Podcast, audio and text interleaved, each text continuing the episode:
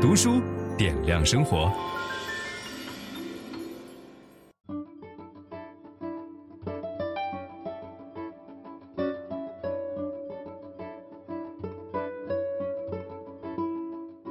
今天我们来讲一本鼎鼎大名的书，杨绛先生的《我们仨》。这本书呢，三联最近出了二十周年纪念本，这里边出了很多的新的照片、书信、手稿等等，所以我就又看了一遍。看完之后有一个念头说，能不能讲讲这样的书呢？虽然很多人都读过，后来一问，呃，我们的同事说，其实它名气大，但是未必所有人都读过。那如果有很多人没有读过这个书，就实在太可惜了。因为从我们仨里边，我们可以读出生活的趣味，可以读出亲情的美好，甚至也可以读出历史的沉重。这里边最著名的一句话，杨绛先生说：“世间好物不坚牢，彩云易散琉璃脆。”这一家人生活的如此有趣味，如此有爱心，快快乐乐的一辈子，最后逐渐的在人生的路上走散，只剩下杨绛先生一个人目送着钱钟书和钱媛的离去。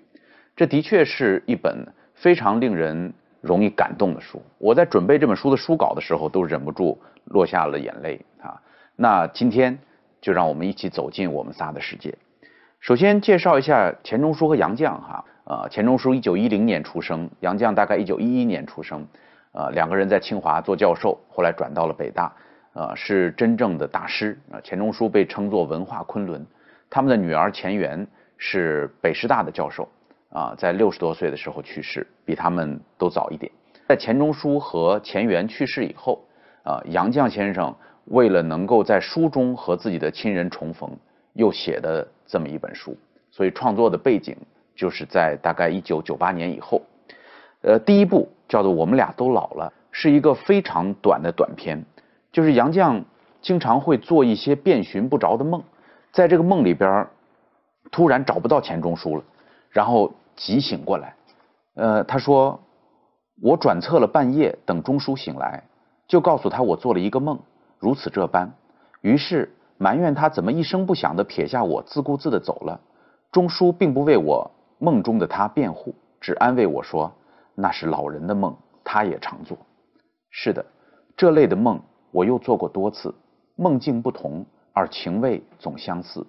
往往是我们两人从一个地方出来，他一晃眼不见了，我到处问询，无人理我。我或是来回寻找，走入一连串的死胡同，或独自在昏暗的车站等车。等那末一班车，车也总不来。梦中凄凄惶惶，好像只要能找到他，就能一同回家。钟书大概是记着我的埋怨，叫我做了一个长达万里的梦。啊，这是短短的第一部。第二部叫做《我们仨失散了》，记述了这个长达万里的梦。呃，我在这儿跟大家解释一下，为什么杨绛先生会在这里边用这么重的笔墨写一个大梦呢？各位知道梦是什么？梦是我们白天对头脑的约束，在睡着了以后失去了，所以看起来我们白天的想法都是理智的，但是到了晚上睡觉了以后，你的头脑其实还在活跃，你的情感情绪都在，但这时候约束的部分睡着了，于是才能够把情感真实的抒发出来。而杨绛先生读了一辈子的书，啊，在外人看来，他对于丈夫和孩子的相继离世，呃，他的处理是相当冷静、理智、有度的，啊，因为这是一个知识分子的涵养、素养，啊，他读的所有的书，让他在白天的时候都能够自己说服自己，自己安慰自己，但是，一旦到了夜间，人入睡了以后，那种澎湃的情感才能够在梦中得到释放。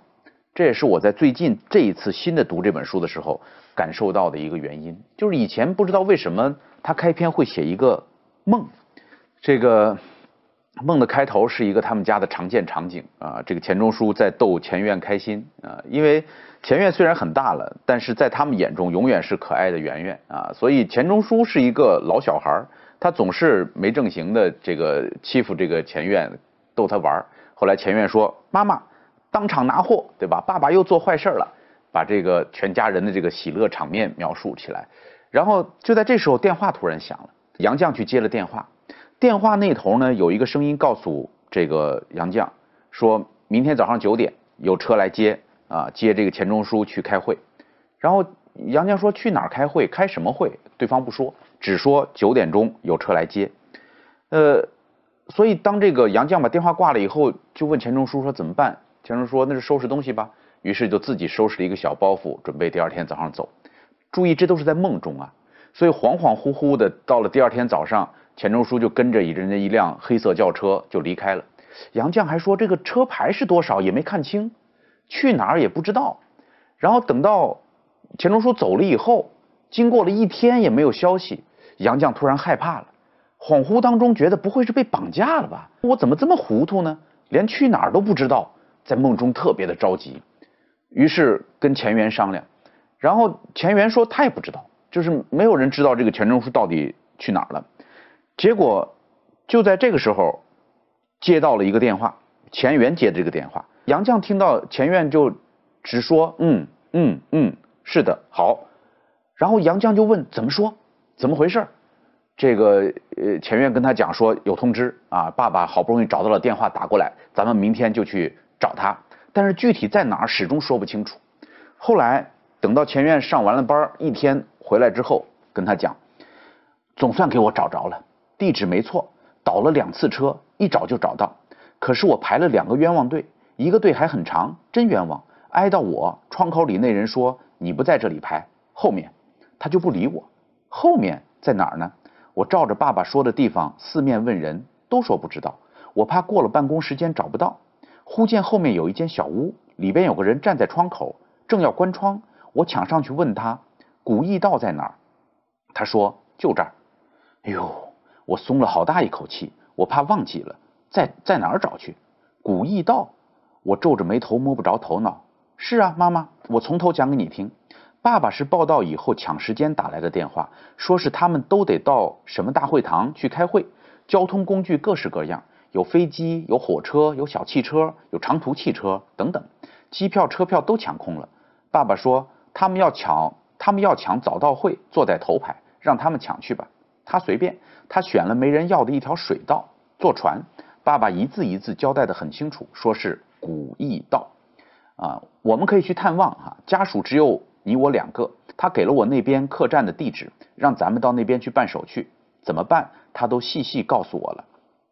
而且还说，咱们得把现款和银行存单都带上，因为手续一次办完，有余退还，不足呢，半路上不能补办手续。我觉得更像绑架案了，只是没敢说。就是梦里边是比较混乱的。他收到了电话，钱钟书他在说他在古驿道上等着他们娘俩，然后他们俩就跌跌撞撞的去到了这个古驿道。呃，找到那儿的时候，发现有一个小篆的字体，写着“古驿道”三个字。这个阿元说到了，就是这里，妈妈，你只管找号头，三幺幺就是爸爸的号。呃，他用了两个词儿，一个叫烟雾迷蒙，一个叫空气淤塞，就是那个驿道上的这种氛围哈。分享知识是一种美德。当我们每一个人都在不断地分享知识给这个社会的时候，我们这个社会将会变得越来越好。所以，如果您喜欢这本书的内容，把它分享到您的朋友圈当中，或者给到您指定的某一个人都可以。您关心谁，就把知识分享给他。谢谢。本音档是由樊登读书小草远志提供。解锁本书精华解读全集，请搜寻 triple w 打 d u s h u 点 com 打 t w。